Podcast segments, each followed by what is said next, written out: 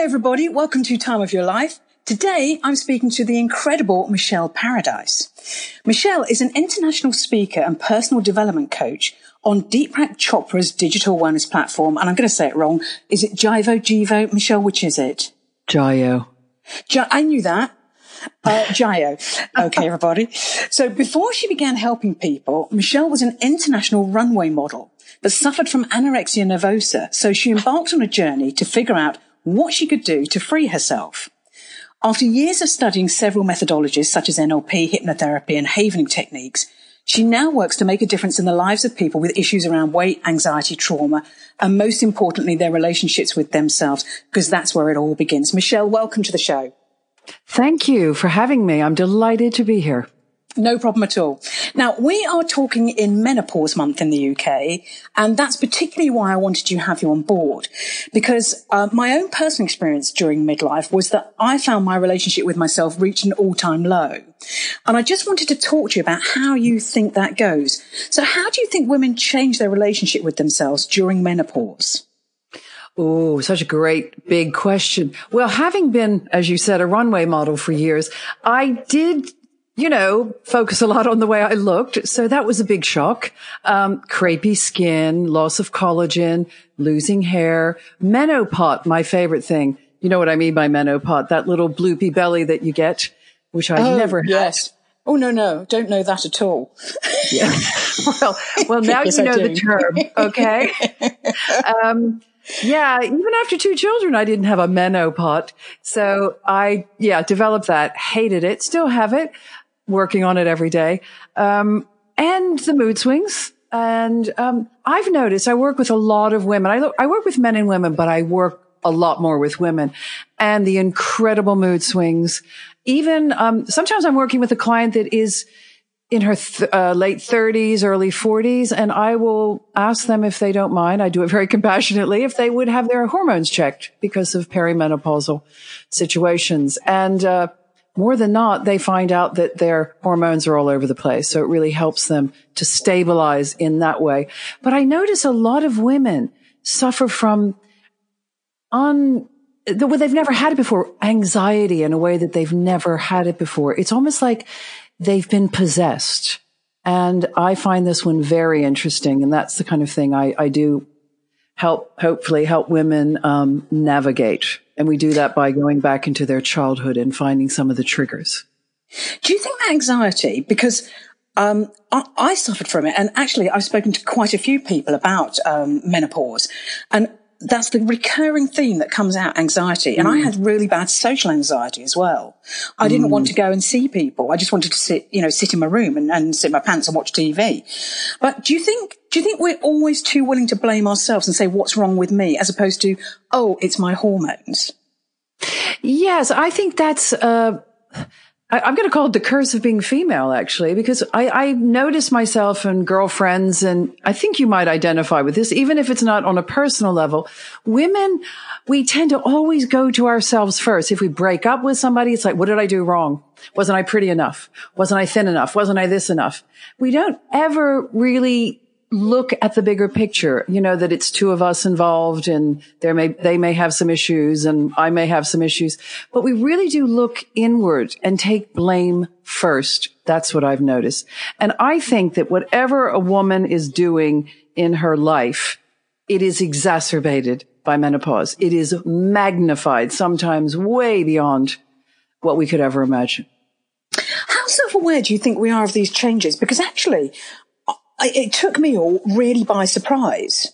And, mm-hmm. and, and I find that really quite pathetic because I'm, a, you know, not a, not a complete idiot. And you'd think I'd understand that, oh yes, I'm in my fifties. Uh, you know, late 40s, 50s, it is menopause. But I didn't seem to be aware at all about it. And I would find myself, you know, sobbing in the toilets or, or just, you know, not wanting to, or, or, mm. calling friends to not say, I know we said we were going out, but I can't because I'm ill, so to speak. And I wasn't. I just didn't, couldn't face going. How self aware do you think we are about these changes? Not, not at all.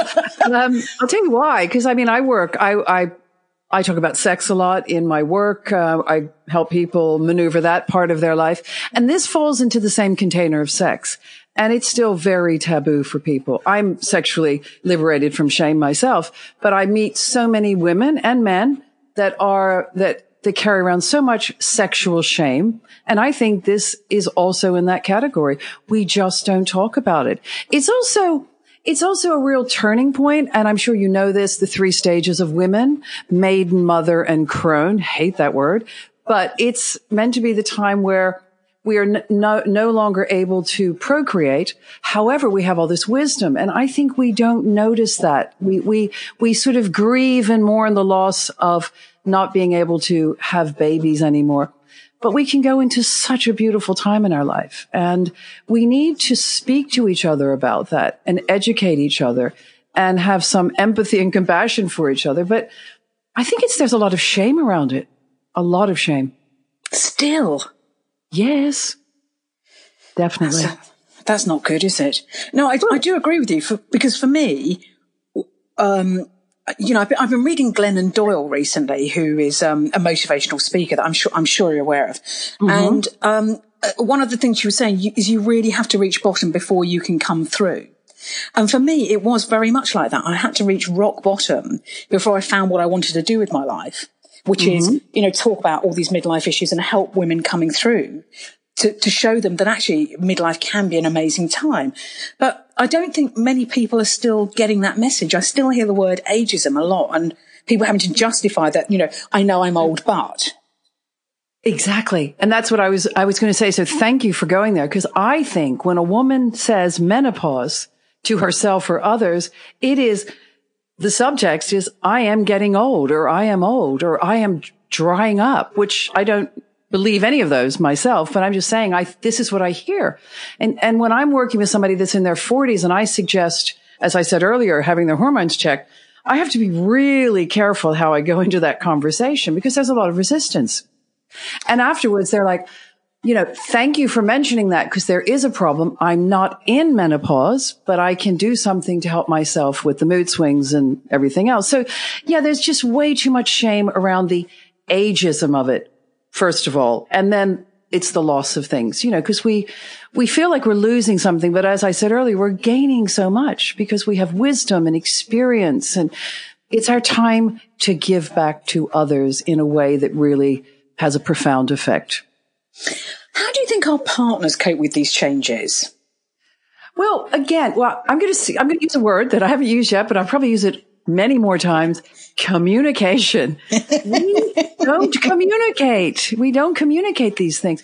And, you know, we, one of the most dangerous things in the world is mind reading. You know, oh, well, they just get it. They know what I'm going through. And they don't. They don't. It's probably as terrifying for them sometimes or more so because they've heard horror stories. Is my wife going to turn into a crazy person? I've heard the term menopausal maniac, which I hate, um, but it's, it's used. And just one, one other part of that. It's not just our partner. It's also our children. I think it's really important to have that conversation with our children. And I encourage women to do that. I did it with my children. And of course, my son in particular was like, Oh, I don't want to talk about, I don't want to hear about that. But he needed to know. He needed to know that these are the changes that a woman goes through. They're okay. They're normal. I might get a little bit crazy. So he could have uh, the opportunity to maneuver that situation with me. So communication is everything. Absolutely everything. Don't expect them to mind read you. Anybody in your life for that matter. Okay. So when, when a woman comes to you and she's struggling with her relationship mm-hmm. in midlife, is mm-hmm. she aware that possibly the friction could be caused by her and the changes that are happening to her um, physically, as opposed to it's her husband or partner not understanding her? Rarely.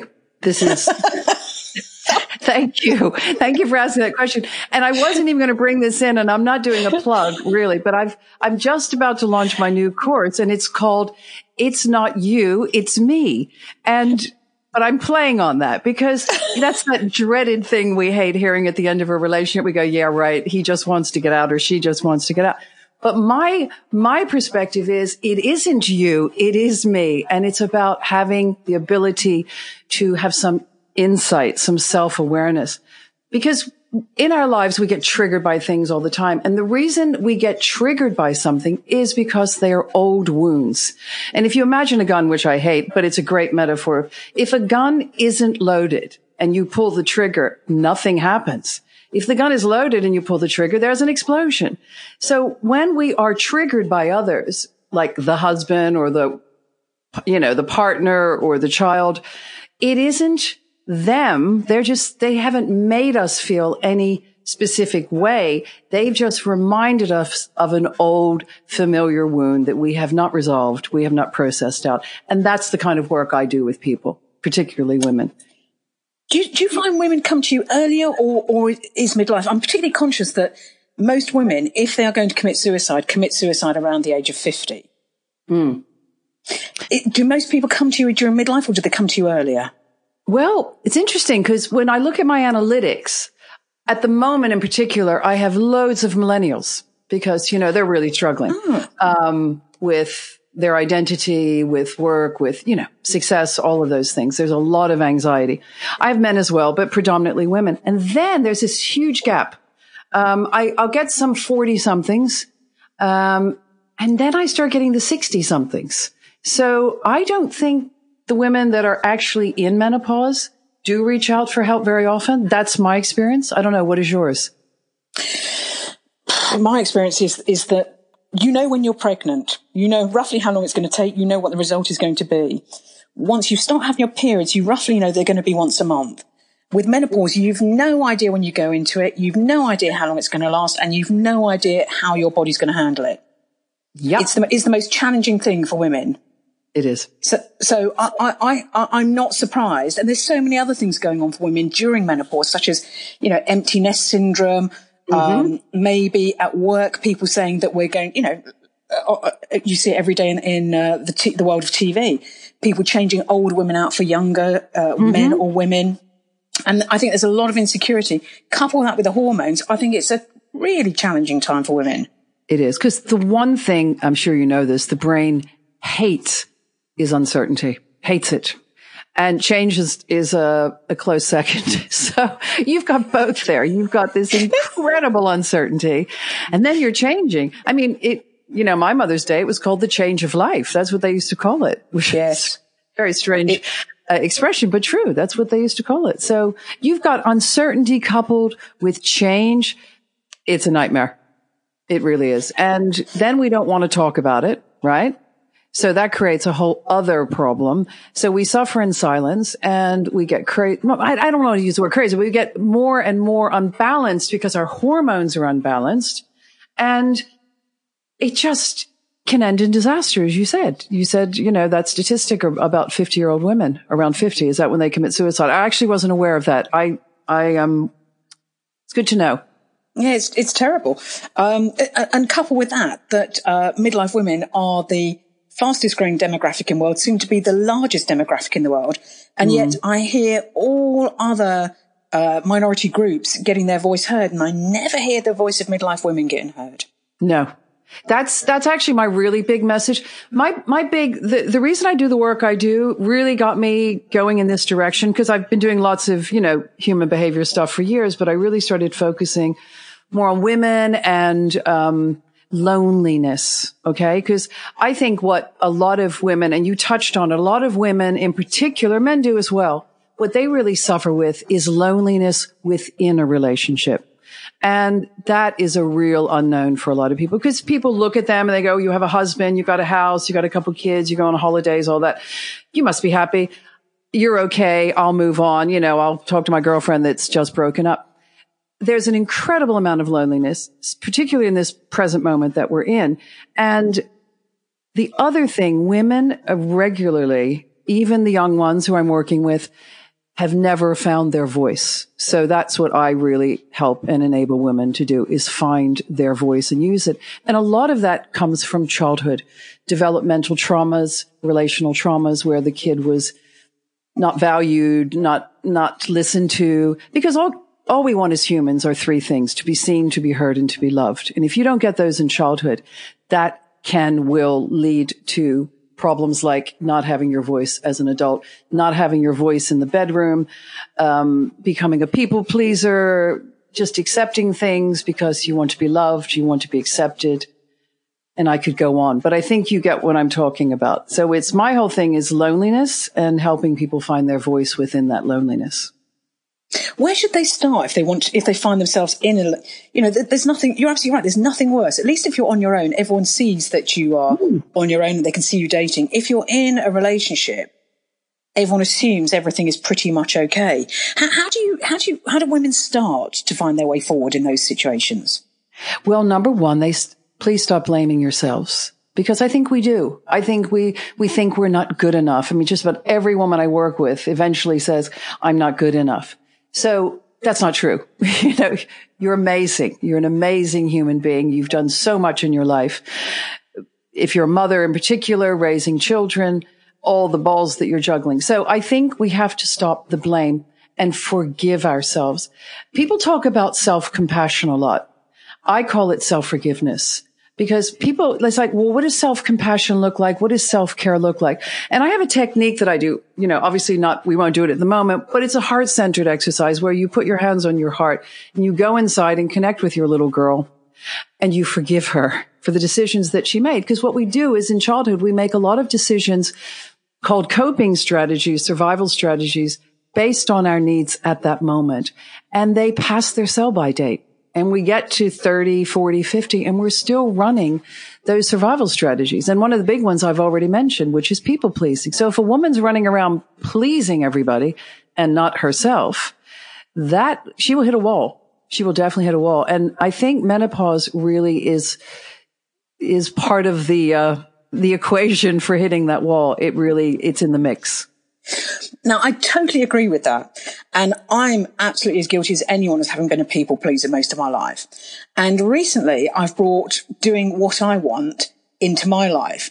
And I spoke to a friend the other day and she said, I'm going to go away and come back when nice Karen comes back because she didn't like what I was saying. And that's quite a tough thing because a lot mm-hmm. of women don't like hearing what you really think. They want you to go along the line um, of, oh yeah, I said that as well. Oh yeah, I, but I can't say that to him because it makes them feel better about themselves. So sometimes other women are not helpful to us in, in no. striving forward to get what we want. How do we, how do we help each other? Well, I sort of, um, this is sort of the at the core of my being. There's a wonderful poem. I'm not going to recite it, but it's called "A Reason, a Season, a Lifetime." I don't know if you've ever heard of it. No, but I'm going to bung it up on the uh, on the blog. Please do, because it will help so many people, and it's how people come in, into our lives for a reason, or a season, or a lifetime. And it sounds like. So before I say the rest of it, I'll say I believe that everybody that comes into our lives is a is a messenger they're either a messenger or a teacher, right? So your friend, I, what I would say, mm, this is a big leap because I don't know her, the situation. She came into your life either for a reason and or a season and you've changed. Um, well done that you have changed and you're looking after yourself. And sometimes people then are no longer able to stay in your life because they're not on that path. They're not on that that sort of self reflection and, uh, they can't take it. And that's okay. That's okay. I just, it just makes me feel a lot better knowing that you're not losing people in your life. It's just that we're all changing and we're moving in different directions. And I'm sure that if you think about her, um, did she have a message for you or did she teach you anything that you needed to know? yeah, life? she did. You're absolutely right. She did. There you go. She did. But when I said, when I said to her, I absolutely feel better for having been true to what I believe. Right, whether whether my belief is right or wrong, what mm-hmm. I said, I came from my heart. Yep. And I was very happy I'd done that because usually I would do something much more uh, nuanced to fit mm-hmm. in with what I think she wants to hear. Yep. Um, can I just comment on that? Because that's yes, really super important as I said earlier, we come into, we're born looking for to be seen, to be heard, and to be loved. And we are authentic. We are authentic beings. And as we grow up, and believe me, I'm not blaming anybody's parents because I'm a parent too, and I have not got it right. And I've apologized to my children. Yeah, I'm taking the blame. I'm taking the blame for mine. but, um, and they understood and we had a great conversation. But what happens is when we, our needs aren't met, and they're frequently not met because our parents are stressed out, financially they're stressed out or they're working too hard or they have health issues. There's all kinds of reasons. What happens is we then start developing those coping strategies. But actually what they are, are we're adapting our personality. So what you've just described and hurrah for you is that you're going back to your authentic self. You're letting go of, you're dropping some of the masks, if I may call them that, of personality adaptation. And you're saying, I'm going to be my authentic self. Take me or leave me. And some people will leave you and that's okay because it's about you honoring your authentic self and not pleasing other people to fit in to their needs from you. But that's not easy. And uh, particularly in menopause, when mm-hmm. you question yourself because you think, am I really feeling this? Or is it because my hormones are telling me or taking me to this place? Well, what I do is, um, I used to be quite reactive, especially at the beginning of menopause, you know, very reactive, very hyper vigilant. And I could see it. I used to sort of sometimes have an out of body experience looking at myself. And I really do now take, take a couple breaths. I mean, seriously, it sounds so simple, but if you take three deep breaths in through your nose and out through your mouth, breathing in a calm color and a calm word and exhaling what you don't need, it, it's, it, it medically, physically resets you and uh, certainly resets your brain. And then you say what you want to say. I, I think it's really good to be able to pause and give some time and space because the pause is where the magic happens, even in a sentence. You know, it's that little bit in between. And I, I really think that helps to have that pause and allow it to grow organically. And then what, what you do is you may say it in a more compassionate way. I'm a real, I'm a big follower of nonviolent communication. Are you, are you familiar with it, Dr. Marshall no. Rosenberg? oh, fabulous. I use it with all my clients and I've, I've even developed a, an acronym for it called SEND. So it's situation, emotion, need, and desire. We don't have time, but, but what it basically is, is there's a situation and you have an emotion and you go inside and you recognize your emotion and not blame the other person, not saying you Karen, but people as they do. Oh, he made me feel like that. And she said that to me and I felt terrible. Well, that's again your internal triggers. And then you state your emotion. When you said that to me, I felt, I felt angry or sad or whatever, but there's no blame. And then the need is, and in those kind of situations, I really need to feel safe. I'm just making this up as I go along. And in the future, I'd be grateful if we, when we talk about these things, we could talk about them like this. And that's, that's it. So it's situation, emotion, need, and desire. And that's nonviolent communication. What we tend to do is go, you really made me angry when you said that. You don't listen to me. You don't care about me, all that. And then of course the other person is going right into their corner, putting their gloves on and formulating the next thing they're going to say and not listening to you at all. So I think we can say anything we want to anybody in the world if we do it in a compassionate way and in a non-violent, non-aggressive way. Does that make sense? Totally. Totally. But, but you need, you, you're absolutely right. You need that calmness to go through that thought process because mm. all the time, I think that's not true. Many of us, I think, are, are feeling our own hurt and not thinking about the other person or what we actually want from the situation. Exactly. Would you? Yeah. So that's it. So there's a situation. What are my emotions? What do I need? What do I need? We, we rarely do that. We, we go into blame. We're in a very blame culture. I'm sorry to say, but we are. It's, this is about taking responsibility because that will be an old wound. That won't be that person. That will be a trigger. And instead of blaming, go inside and say, what, do, what is my emotion? What do I need right now? Voice that. That's finding your voice. Voice that to them. And then you know, in a very kind and compassionate way, because you're pretty calm by then. You're not blaming or shouting or screaming. You say, you know, in the future, when, when we get into this situation again, could we do it this way? Um, and check in with them and let them have a, you know, they have a voice as well in, in it. And I, it's just, it works so beautifully. I do it a lot with couples, but you do it with anybody. It's platonic, romantic, um, and it just makes the other person, it opens the other person's ears because they're not being blamed for anything. You're taking full responsibility for your emotions and for your needs. And I just think it's a beautiful way of communicating with people. I, I totally get that, but that's a terribly mature way of handling it. And sometimes we're just not mature. that's why sometimes we just, we just want to. And put your big girl pants on. yes. yes. we, all go into our, we all go into our childhood selves because that's where we learned all this stuff. The brain, the thing that the brain, I talked about what the brain doesn't like. The brain yeah. loves familiarity. And the, the root word of familiarity is familial. So it comes from the family. And that's where we learn between one and seven. We learn all this stuff and we just hang on to it. We don't think about it and we just fire it off unconsciously. Um, I don't know if you're familiar with Dr. Bruce Lipton and Dr. Joe Dispenza, but they, they and many other doctors say we spend 95% of our day in an unconscious state. Isn't that shocking?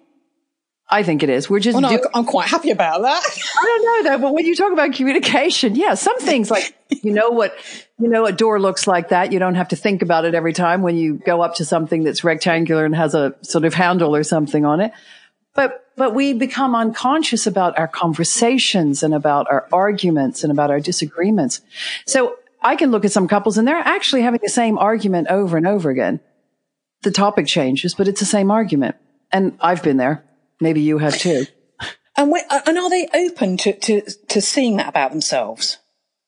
Well, you asked me a question earlier. I can't remember exactly what it was, but I can answer it now. Like, when do women come to me or when do people come yeah. to me? When they're really fed up because they've tried just about everything yes. else. Seriously. And when I notice and I believe and I learned in all my trainings that people make changes when they're really fed up. So I put no pressure on people, even to have a second session with me. I leave that entirely up to them but they get results and they want to come back for more and they want to learn because this is a, you know, this is a new muscle memory to learn how to communicate differently. We, our unconscious state is based on all our muscle memories, eating, driving, uh, making love, arguing, whatever, opening doors. They're all muscle memory stuff, mind body connected. So you, you got to come out of that unconscious state, go into the 5% of your day, learn something new, and then it becomes a muscle memory. And that's what's so beautiful about the brain because it has neuroplasticity and the ability to remorph, reframe, reset things. And I have lots of optimism with human beings. I think they're amazing. And I see people change all the time for the better. Okay. With so much going on in our bodies for me- in menopause, give us one piece of advice that can help us cope and ensure that our relationships stay healthy.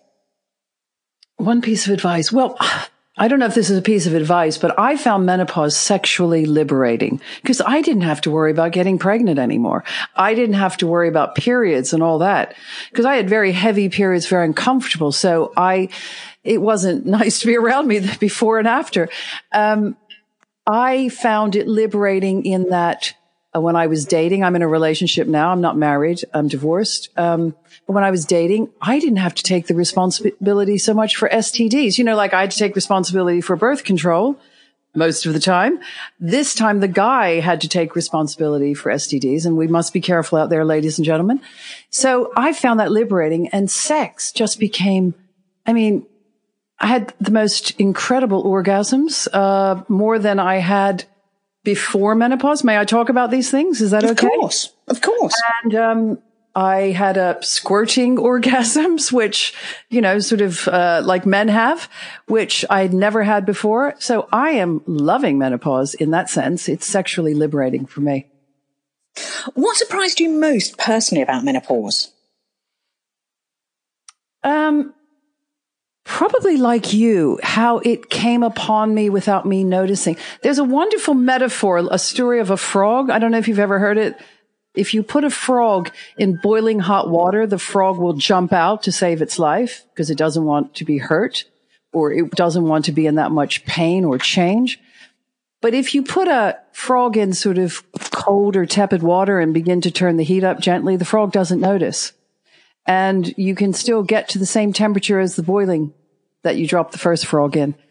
So it's this sort of drip, drip, drip. You don't realize how much your life is changing. And that for me was sort of the most surprising. It was just living my life every day, not realizing how much I was changing and then having a real moment of clarity and looking back and realized how far I had come from the person I used to be uh, into this, this state of menopause, into this sort of container of menopause. And that's when I really sort of took myself in hand and started doing some research and learning how to calm myself down and you know, meditation and I do something called havening, which calms people down very, very quickly. All they need is their hands.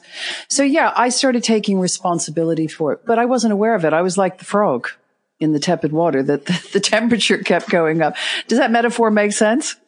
I'm totally the frog. I'm totally the frog next to you. Okay. Good. I don't like being alone. no, uh, I, am in, I'm in the tepid water and it heated up and I just had not got a clue. Exactly. And I think so many of us are like that. We just don't know what we don't know. We don't know what we don't know. And we need to talk to our sisters a lot more about it without shame and without worrying about being old because it's not old. It's just a different and wonderful worldly wise part of our lives because we know so much. And there's this sort of calm about us. I know we may not always appear to be calm, but there's a calm about us. I, I completely agree. That, and we're saving money on, on sanitary products as well. Totally. Thank God for that. All that worry and stuff. I'm, I did oh, not miss that for a minute. Did not miss I don't it. miss that for one minute either. Michele, you've been amazing. I've got another couple of questions though, completely unrelated, which I haven't told you about in advance. Ooh. I'm going to pop you on a desert island. Oh gosh. I want to know which beauty product you take with you. Oh, that's a tough one for me because I love beauty products. you can take um, one. You've got sunscreen all around the island. There's little sunscreen you know, dispensers. You're fine on that. Okay. Well, if I have sunscreen, then this one's okay because you're not meant to use this very much in the sun. But I take my retinol with me. oh yes, I, I, want that smooth skin, that baby smooth skin. Yeah, I, I, love retinol. I think it's great. I know we're not meant to use it in the sun, uh, but if you put a good sunscreen on top of it, then I think we're okay to go. What do you think? Is that a good one? Yeah, or you're using it at night. absolutely. Yes. Retinol is yes. fantastic stuff. Okay, and which fragrance would you take with you? I'm a real Chanel girl. And yeah. I've tried just about all of them, but I, I still think my favorite is allure. And I just like the word as well. It's a good word, isn't it? Allure. It is a great word. Yeah. It's a very, um, not too heavy, but not too light. And every time I get in a taxi in the old days when we got in taxis and went places, taxi drivers would always comment, what are you wearing? And they'd sometimes write it down and get it for their wives. So I thought, hmm, that's a good one. Definitely a good one. It, yeah, that, then you know you're doing something right. Mm-hmm. Michele, thank you so much. I, I, it's been amazing to talk to you, and I'm so thrilled you could come on. T- tell, tell me how people can get in touch with you or how they can find out more about what you do. Well, I have two websites, but it's probably, um, I have one called changeyourmindforgood.com. Yeah. I know it's a bit long. And my new one where I'm really talking about relationships, I've got a load of videos on there. Um, is micheleparadise.com. However, my Michele is spelled a little differently. So it's M-I-C-H-E-L-E-P-A-R-A-D-I-S-E dot com. And I have a, I have a YouTube channel with havening videos on it to show people how to relax and calm down. And that's Mish Para, M-I-C-H-P-A-R-A. I've got, you know, 50 or more videos on there that you can follow me, tips and techniques and things like that. I'll put these all up on the website as well so people can see them. Oh, thank Michele, you. Thank you so much for your time. I really appreciate it. And I hope you'll come back. Karen, thank you. I love to talk, especially subjects like this. You've been amazing, asking me great questions. So thank you for, for taking me on this journey with you. I appreciate it. That's all for today, everybody. I hope you'll join us on the next program and have a great week.